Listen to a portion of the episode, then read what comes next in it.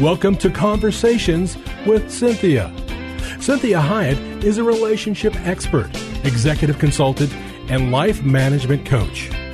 Cynthia Hiett uses her 30 years of experience as a licensed psychotherapist to now offer in office or concierge services through executive life coaching, consulting, and image management in order to help you be your own best version.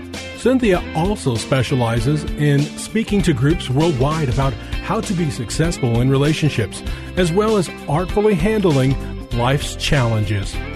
She has had many opportunities to present numerous educational seminars and lectures on a variety of motivational, inspirational, and mental health topics around the world. Please take a moment to visit her website at cynthiahiett.com. That's Cynthia, H I E T T.com her Facebook page at Cynthia Hiett Incorporated for current events, updates, and inspiration during your week, as well as all social media platforms. You can hear this show as a podcast on iTunes and many other podcast services. Follow her on Facebook and Instagram. Now, with today's fresh insight, here's Cynthia Hiett. Well, good afternoon. Thank you for joining me today and you are listening to Conversations with Cynthia. I'm Cynthia Hiett, your host, and very glad that you tuned in. And thank you for sharing this with your friends, your family. And thank you uh, again for all of your presence on social media. It really helps, and it really helps us as we're promoting some of the new products that I'm creating and, and some of the, and the books that I'm writing. And so it really helps to have you really alive and, and present on social media for me. So I, I can't tell you how much I appreciate it. So today I decided to do the first book, first major book I ever wrote. And this was done probably 10 years ago. And it is called What Has to Die in Order for You to Live. And this was a series of circumstances in my personal life that that I learned this process and I, I realized, oh my goodness, what has to die in me in order for me to truly live? What, what kinds of things are, it's kind of like if you have cancer, you know, and what if you have cancer in your elbow and the doctor's done everything they can, you've done chemo and it's going to start spreading, and so they say, you know what, we need to take off your arm. Well, what has to die in order for you to live? So if you have to lose something, that means a lot to you in order to gain even more. That's the struggle that we all have as humans because we, we really want to have everything that we want. And this is why it's so powerful when we think about this concept. This is Romans chapter 6, verse 7, and it says, Because anyone who has died has been set free from sin. So it's dying to the thing that's killing me. It's why am I keeping this thing alive that's ruining my life? So I say to you, don't trust the natural. Don't trust what seems natural to you. I want you to trust the one who actually did this process. This was Jesus, that he died for you. So think about this when we're rescuing someone out of bondage, we do extraordinarily creative things that might not make sense in normal living circumstances and situations. See, when God is rescuing you in the spiritual realm, it doesn't always make sense in the natural. It doesn't always manifest naturally in a way that makes sense to us. Maybe God was rescuing Lazarus from some type of bondage we don't even know about. And the way he did it was by letting him die. Because any time God sets someone free, he's glorified. So I don't think you or I need to necessarily, we don't need to physically die to be free. That's really not what Romans is saying. What that verse in Romans is saying is what has to die in you that you continue to keep alive that's actually killing you. See, this is what Jesus said when he got the message that Lazarus was sick. He said, This sickness is not fatal. He's fallen asleep and I'm going to wake him up. So when we look deeper into this concept, we see that there might be some things in our life that need to die because they're making us sick. And just as he did this unique process in the life of Lazarus, He can do this in my life. He's doing a creative work that's uniquely designed for you as well, and it fits your life, your calling, and your individuality. So the Lord gave me this message in like 45 minutes. It was at 5 o'clock in the morning. I had just hung up the phone after accepting this invitation to speak in the largest church in Kampala, Uganda. This is East Africa. And I asked the pastor what they wanted me to speak on, and she said, Please speak on the 11th chapter of John. Now, this is the story of Lazarus. Now, I tell you this because I truly believe this message was given to me supernaturally. She told me she wanted me to speak on the story of Lazarus, and that is what I have been writing about. So I want you to know that writing for me is very laborious. I, I don't enjoy it. I, I, I prefer writing music. It's much more comfortable and natural to me, and it seems far more forgiving. But literary endeavors are very painful, very stressful, and are fraught with all kinds of struggles for me. I, I, tend to labor over every word, the font, how much to elaborate, what scriptures I want to use, what version of the Bible, you know, all these different things. I have this tendency to overuse commas. You know, I have these long run on sentences. So I, I want to look at every sentence from every possible direction that it could be construed from and then reference it, notate it, justify it. I mean, oh my goodness, how complicated it can become. So after I said goodbye to Pastor Ranjere in East Africa, I wrote this message in 45 minutes, in the dark, actually. When I told my friends how quickly it came out, they, they knew it was a miracle. See, more than anything, God wants his people free. Free to be who he originally created them to be. And so, what became apparent to me is that the African people thought they needed money and physical healing. And well, absolutely they do in many ways. However, even more powerful than that immediate need was the need for knowledge.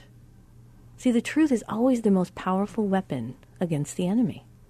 If I have the truth in me, then no weapon being used against either me on the inside or the outside can prosper.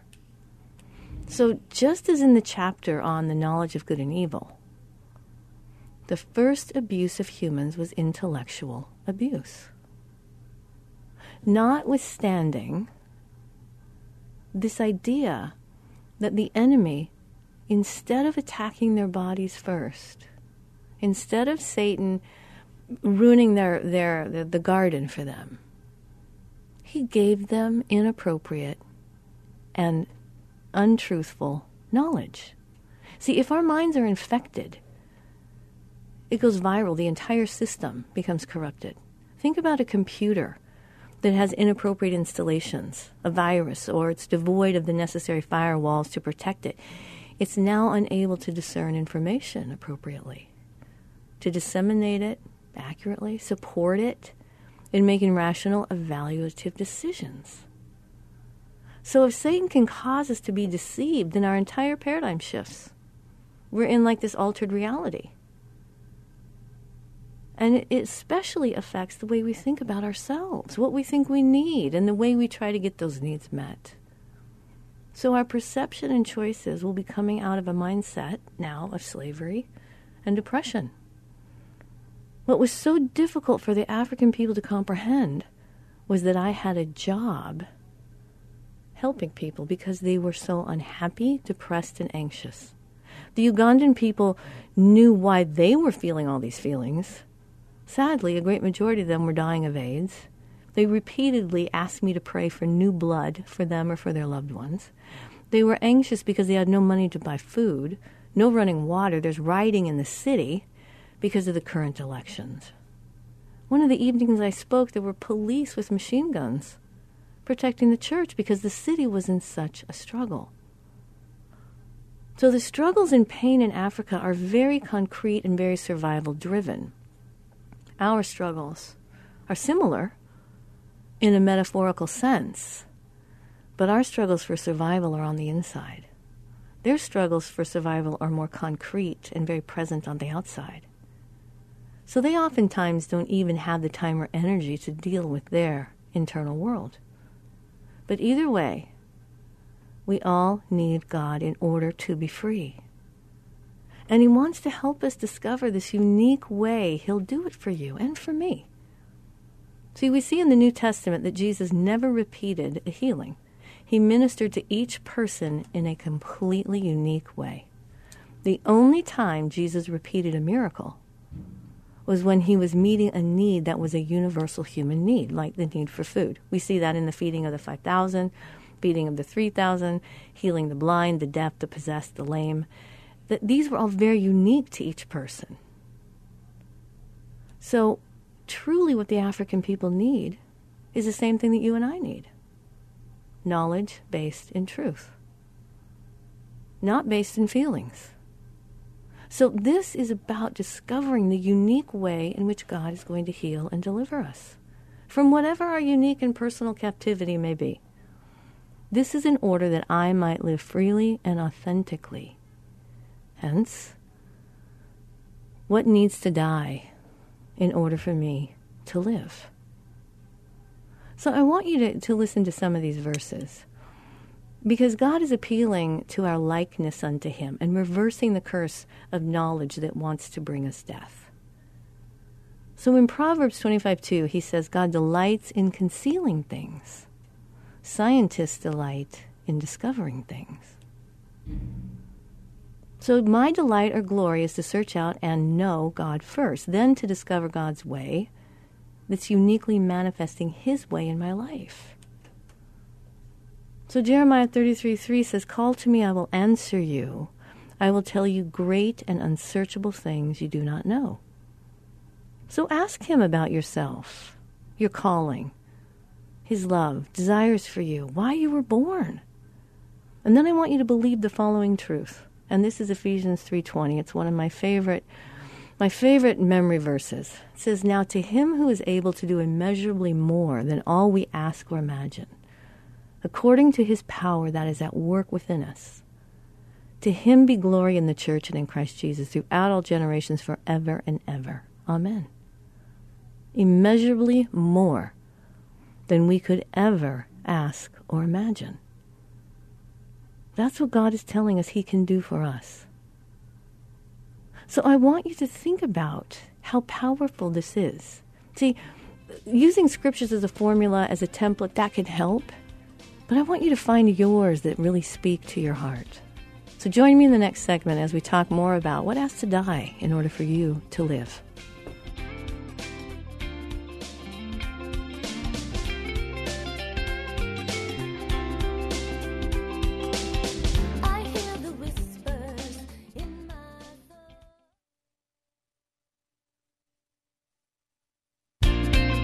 Welcome back. You're listening to Conversations with Cynthia. I'm Cynthia Hiett, your host. And we are talking today about this unique phenomena or or idea, concept that God gave me 10 years ago, which is the first book I've ever written, and it is available on Amazon. If you like what you're hearing today, you can read it in its entirety. And it is what has to die in order for you to live. See, we keep all kinds of things alive that are killing us, right? I mean, the most, the biggest one is addictions. How about low self esteem, fear, envy? All these things keep us down, keep us from being who God really created us to be and enjoying the life that He wants us to have. So I want you to understand that God hates death. He hates death. The reason He died was so that no one ever has to die for their own sins. He did it for you and I. You see, this would be a permanent death for us. We can't come back to life like Jesus did. We're unable to die for our sin, to overcome our sin, and then resurrect ourselves to live without it, right? So, what's killing you? What are you dying over? See, I will spend eternity with God and never know, nor fully comprehend the pain and anguish he felt over the bondage and the abuse of his people. These are his kiddos. That's what we are. And so one of the most moving and meaningful verses to me is Psalms 69:33. And it has really comforted me through all the years. And it says God hears the cries of the needy. He does not despise his captive people. He hears the cries of the needy, and he does not despise his captive people. See, he's not mad at us because we're using things to, to boost us up. We're using things to prop us up. We're using things that, that make us feel better in the moment that really are tearing us down. He understands being held captive by something. And so the Message Bible says he doesn't walk out on the wretched. Now, I don't know about you, but I, I've done some wretched things before. I can, I can be that. I don't like to admit that. I work really hard not to be that. But I understand wretchedness. And what he says here in this verse 33, he says he doesn't walk out on those that are wretched. See, he's not mad at us because we're living dead and not knowing how to desire and love life as he knows it. He's not mad at us for being enslaved to things that cause us death or to live dead. He's brokenhearted over it. He's grieved. He's angry at what happened to his world, what happened to his children. See, he wants to give us back the life that is continuously being stolen from us by ourselves, our sin, the sins of the world, and certainly by Satan. And so, as we look deeper into the story of Lazarus, what we see are many correlations and a theme throughout the Bible that's regarding bondage and sickness and captivity and death and dying and living. See, we see throughout God's creation these examples. Like, think of the process of the caterpillar to the butterfly, the process of the hermit crab, the acorn that becomes the mighty oak. How about the day that passes and it lives and then it sleeps through the night and it's born again in the morning? So think about these things. That idea of the caterpillar becoming a butterfly. Think how sad it would be if the caterpillar decided it didn't want to leave the cocoon because it felt so safe. And it ended up dying in the cocoon and missing out on this life that God had for it. So God tells us in Isaiah 55, verses 8 through 11, He says, I don't think the way you think. The way you work isn't the way I work. For as the sky soars high above the earth, so I work. My work surpasses the way you work, and the way I think is beyond the way you think, just as the rain and the snow descend from the skies. And don't go back until they've watered the earth, doing their work of making things grow and blossom, producing seed for farmers and food for the hungry. So will the words that come out of my mouth not come back empty handed. They'll do the work I sent them to do they'll complete the assignment I gave them. So it's imperative that you really understand what God is saying in this passage. He's telling us emphatically He doesn't do things the way we do things. And He said that in the beginning of that chapter. It probably will not make sense to us. Not only will we have difficulty comprehending what He's doing, but it will most likely test our faith, our confidence, and it may even make us feel a little crazy. Because we all know humans don't like feeling out of control unless they decide to be out of control.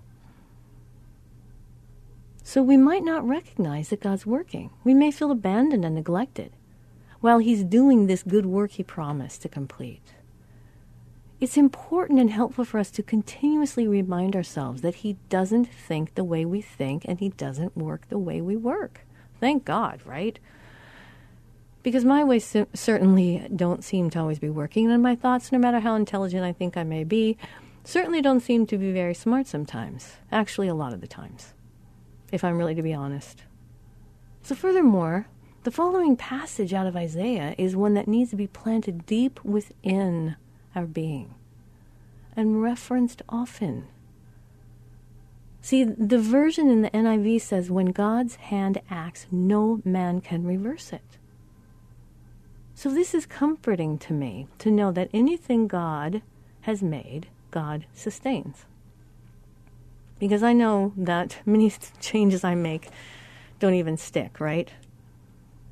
So, this is why it's so important that you say to yourself, I need to look at these bad habits. I need to look at these ways of thinking, maybe these grudges that I hold, maybe these proclivities that I participate in, or, you know, these addictions that I might have. Maybe I need to look at these, maybe more through the eyes of God, that He recognizes that we're really kind of doing the best we can. It's pretty tough down here. And so he really is very grieved by what we have to go through in order to truly live. And he wanted to make it as simple as possible for us and as easy as possible. And that's why he did it first. That's why he let himself be killed so that we could live. And it's hard to comprehend that because we have a tendency to want to feel good about things. And if we don't feel good, then we start to lose trust. And we think, well, God really isn't who he says he is. I can't really trust him. He didn't fix this. Well, maybe fixing that would have created a new problem for you. So maybe he's working from the end back to the beginning. He just says his ways aren't our ways. He doesn't do things the way we do things. So, what are God's ways? What are his thoughts? How does a father think toward a child? I cannot resist all the scripture references. I, I, could give you so many more, but it's imperative that we address the character issues, our fleshly desires, that we see how God feels about us and how he is able to deal with us because of the fact that he was willing to die for us. So join me in the next segment as we talk more about this idea. What has to die in your life? What are you keeping alive that is causing you to not really live?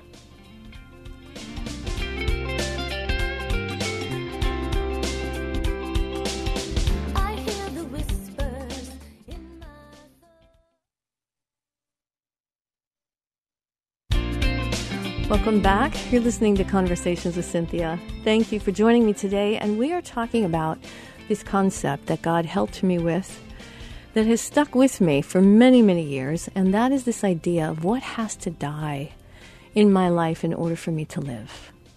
And it can be things as simple as, you know, I have a tendency to probably eat too many pretzels, and that's probably not very healthy for me. I like Diet Pepsi. That's probably not helpful and so maybe I need to die to that. Maybe I need to just put that down and say, you know what, God, that really isn't helping my body.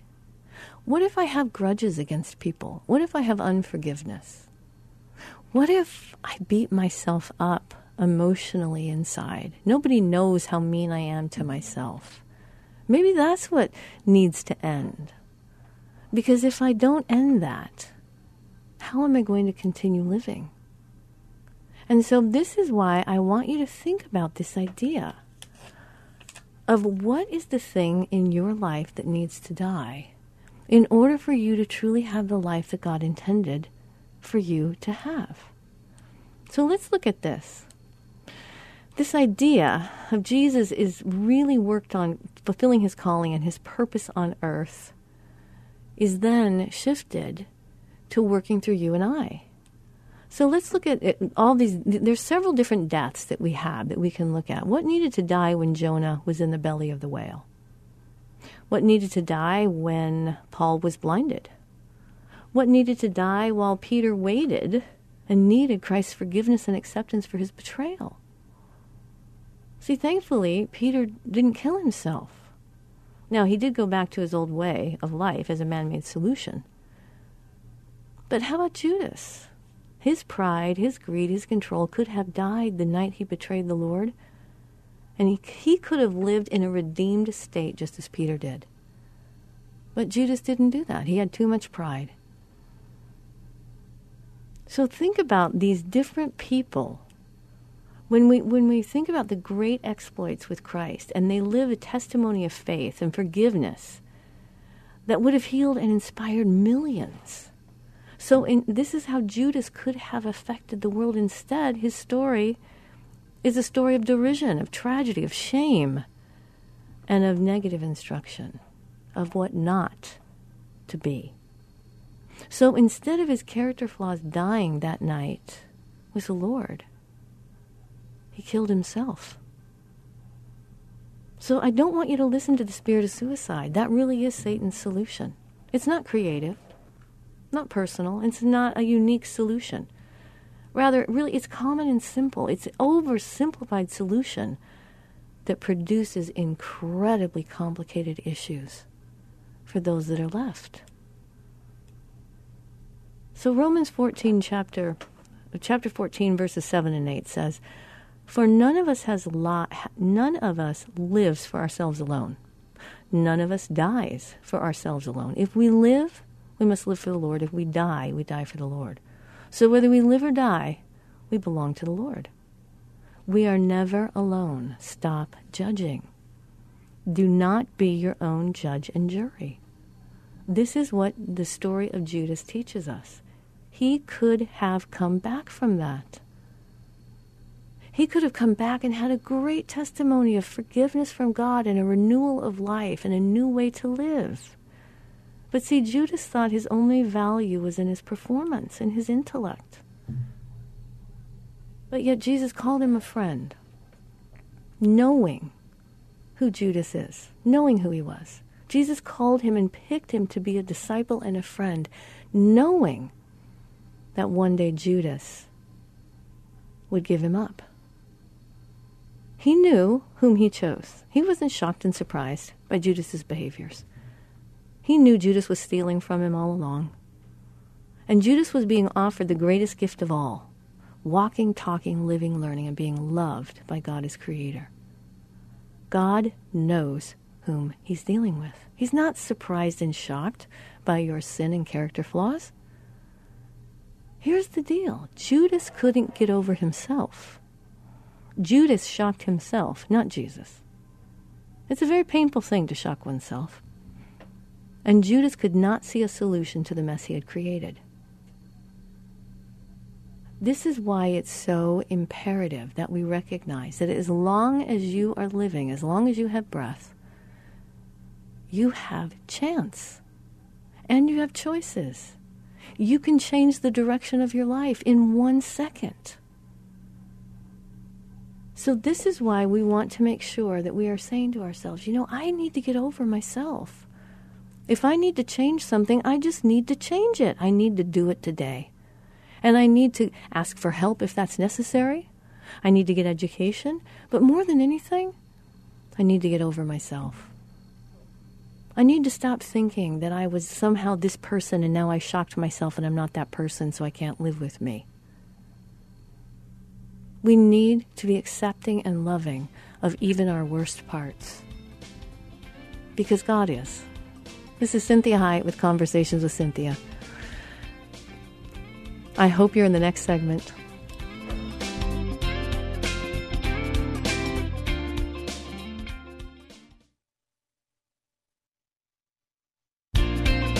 Well, welcome back. You're listening to Conversations with Cynthia. I'm Cynthia Hiett, your host. Thank you for joining me. And if you're just tuning in, I want to make sure that you can go to any of your favorite podcast servers, and we have we're on those, and you can listen to the show in its entirety. Thank you for referring this to your friends. I really appreciate that. And and I'm excited by what God is doing, and He's always doing something new. And he never tires, which is amazing to me because I can get tired of myself. I can tire myself out. And so we're talking about this idea what has to die? What has to die in your life in order for you to truly live? And it might just be a thought process. It might be something in your past that you can't get over. It might be fear, anxiety, embarrassment. It, it's so many things that could be the very thing that's killing the life that you are intended to have. So, this is where we want to understand that God always speaks the truth to set you free, and Satan always speaks the facts about you to create bondage. Because the enemy of our soul always wants to beat us up. Because the enemy of our soul, he really did mess up and he's not allowed to fix it. He lost his opportunity to fix it. So he is not a happy being. So think about this nothing, nothing is impossible for God. No situation you find yourself in, or have even created for yourself. There's no bad decision that's too hard for God to redeem, to correct. God says his arm is not too short. See, the Lord answered Moses, and he said, Is the Lord's arm too short? Now you will see whether or not what I say will come true for you. And Jeremiah responds to the Lord by saying what he knows is true. Jeremiah 32:17 says, "Ah, sovereign Lord, you have made the heavens and the earth by your great power, outstretched arm. Nothing is impossible for you." This is why it's important to understand that God's love is not shallow or weak. He's able to forgive and restore. So don't be God in your own life the way Judah was in his. You belong to God. He paid a high price for you. He died so you don't have to. He wants you to live, and He wants to live with you, regardless of your weaknesses and your failings. See, there are things that are common to all man, not shocking or surprising to God. You may have shocked and surprised yourself but that's not God's position. See, stealing, lying, manipulating, conniving, and too desperate, you know, to rise to the top of, uh, these are all common to mortal men. And so we become desperate to get out of the circumstance we've created ourselves. And we seem to think we know better. We seem to think we know a faster, shorter route out of our sin. And God says to us in Proverbs, He says, There is a way that seems right to a man but in the end leads to death. And that's Proverbs 14:12. And I will tell you honestly, I knew that verse intellectually, but I ended up having to learn it physically, socially, actually currently, not current today, but in my adult life. I had to learn that verse. But there's a way that seems right to me. But in the end, it's going to kill whatever I'm trying to create. And so again, I say this to you His ways aren't our ways, His thoughts aren't our thoughts. So don't, quote unquote, do Judas. See, poor pathetic Judas. The one Christ would say, Woe to the man who betrays the Son of Man. It'd be better if he'd never been born. Now, Christ said this out of love and pity. He didn't say this out of condemnation. And so, could the real betrayal be Judas's refusal of Jesus' forgiveness, of his redemption of his life? See, Peter's betrayal was forgivable. Judas's betrayal was forgivable as well if he would have let it be. So, because Christ is all love, he said this about Judas with great sadness and not disgust. He would weep over Judas because his chapter was over, because of Judas himself. See, his betrayal was not the shortest verse in his life, it became the longest and the eternal chapter of his life. So, Psalms chapter 30, verse 5 says, For God's anger lasts only a moment, but his favor lasts a lifetime. Weeping may remain for the night, but rejoicing comes in the morning. So the Lord knew that joy and promise and new life were coming through Lazarus dying, just as through his upcoming death, that his anger and sadness over death, our deadly choices, right, only last for a moment, because rejoicing and promise are coming for eternity. That your chapter is now an eternal chapter to be lived out on heaven and then on earth and then in heaven nothing is impossible. So stop being a Judas, right?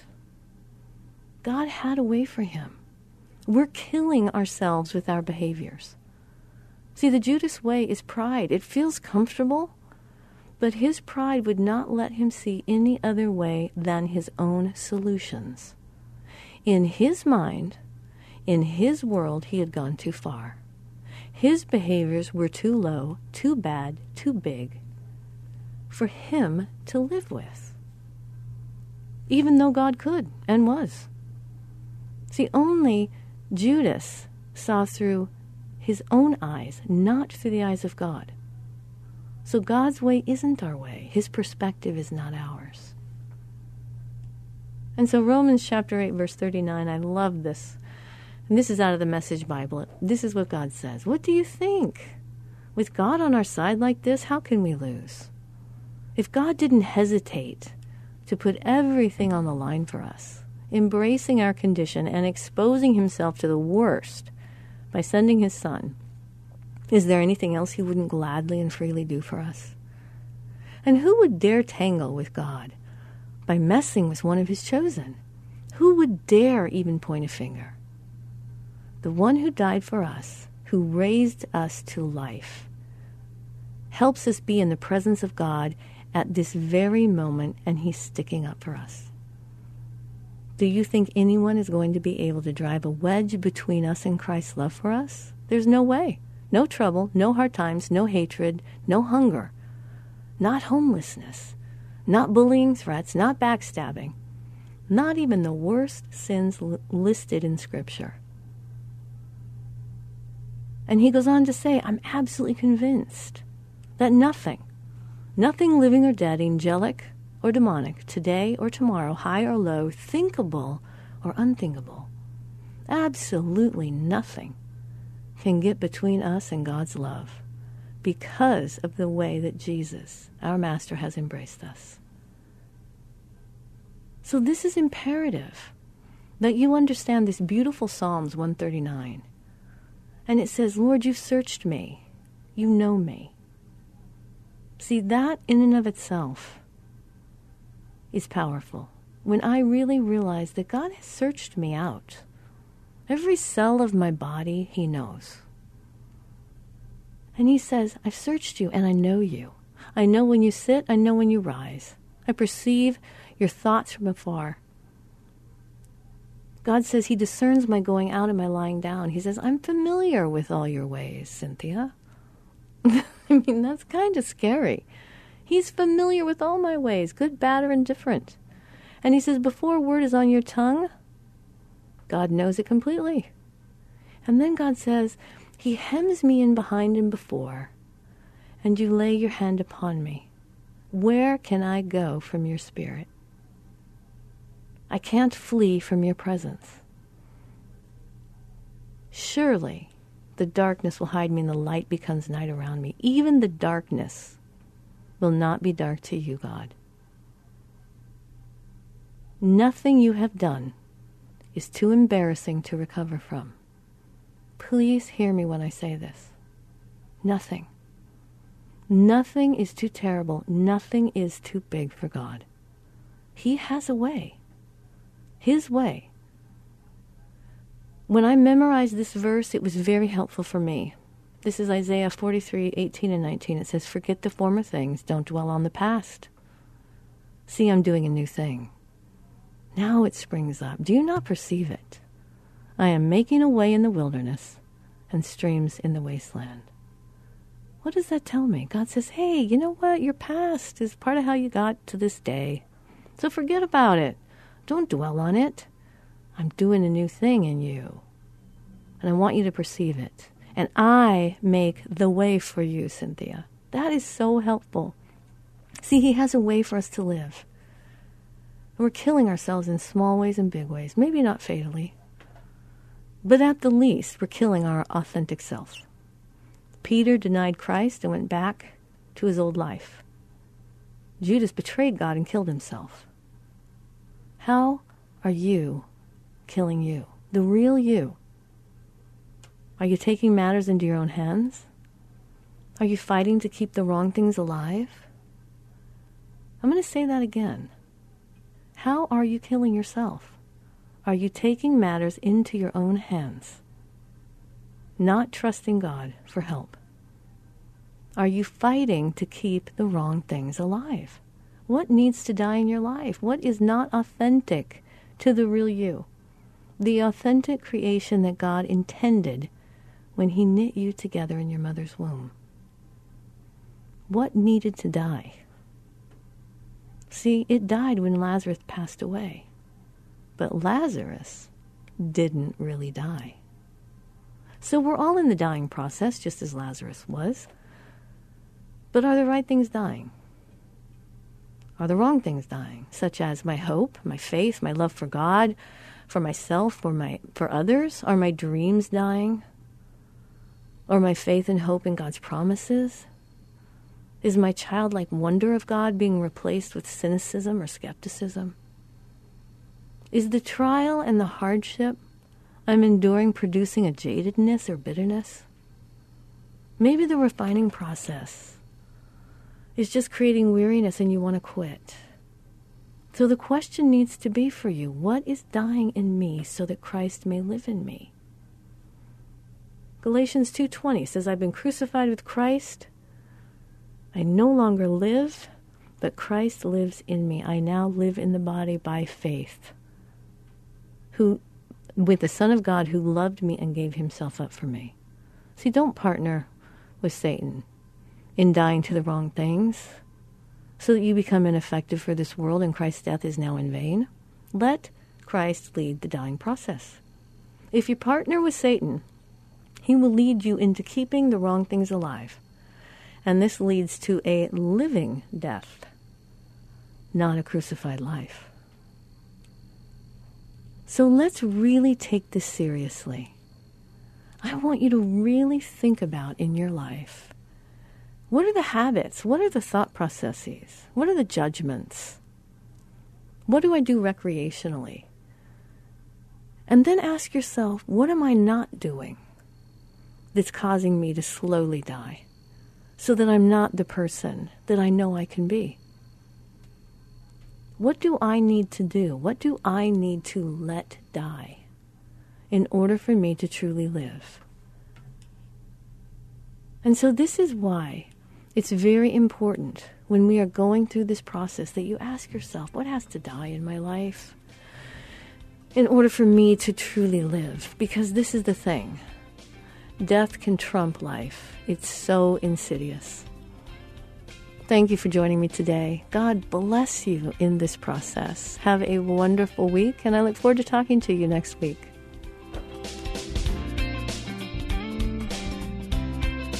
We hope this past hour has been encouraging, motivating, and inspiring to you. The messages and teachings shared during the show are given as a way to reach you, the listener, with ideas and insights on how you may not only improve your life, but have more successful and meaningful relationships as you become the best version of you. Cynthia is available as a keynote speaker or guest speaker for your corporate or spiritual events. Cynthia is able to customize a message for any audience attending a meeting, retreat, or conference. In addition to this, she oftentimes partners her messages with music as she is a singer and musician. Please contact her through her website at cynthiahiett.com. If you missed any part of this program, you can download the most current show from her website at cynthiahiett.com or hear a replay on your favorite podcast server. Please take a moment to visit her Facebook page at Cynthia Hiett Incorporated and leave your ideas and comments about today's show. Now, be your own best version.